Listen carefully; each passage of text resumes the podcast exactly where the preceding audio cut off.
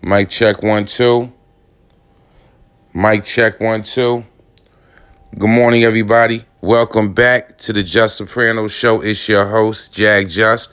Segment 27 is entitled Humble and Hungry. Humble and hungry. You got to stay down to earth. You got to be open minded. And you have to work harder than everybody else. Once you get egotistical and have a bad attitude, and people feel like they can't say anything to you because you're going to overreact, you're going to show your insecurity, guess what? You won't have to worry about it. You will find yourself by yourself.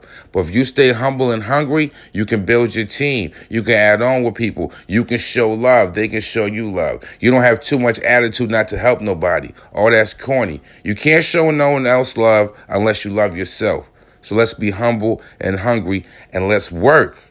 And let's care about each other. And let's stop making excuses and let's start making waves. Winners celebrate, losers make excuses.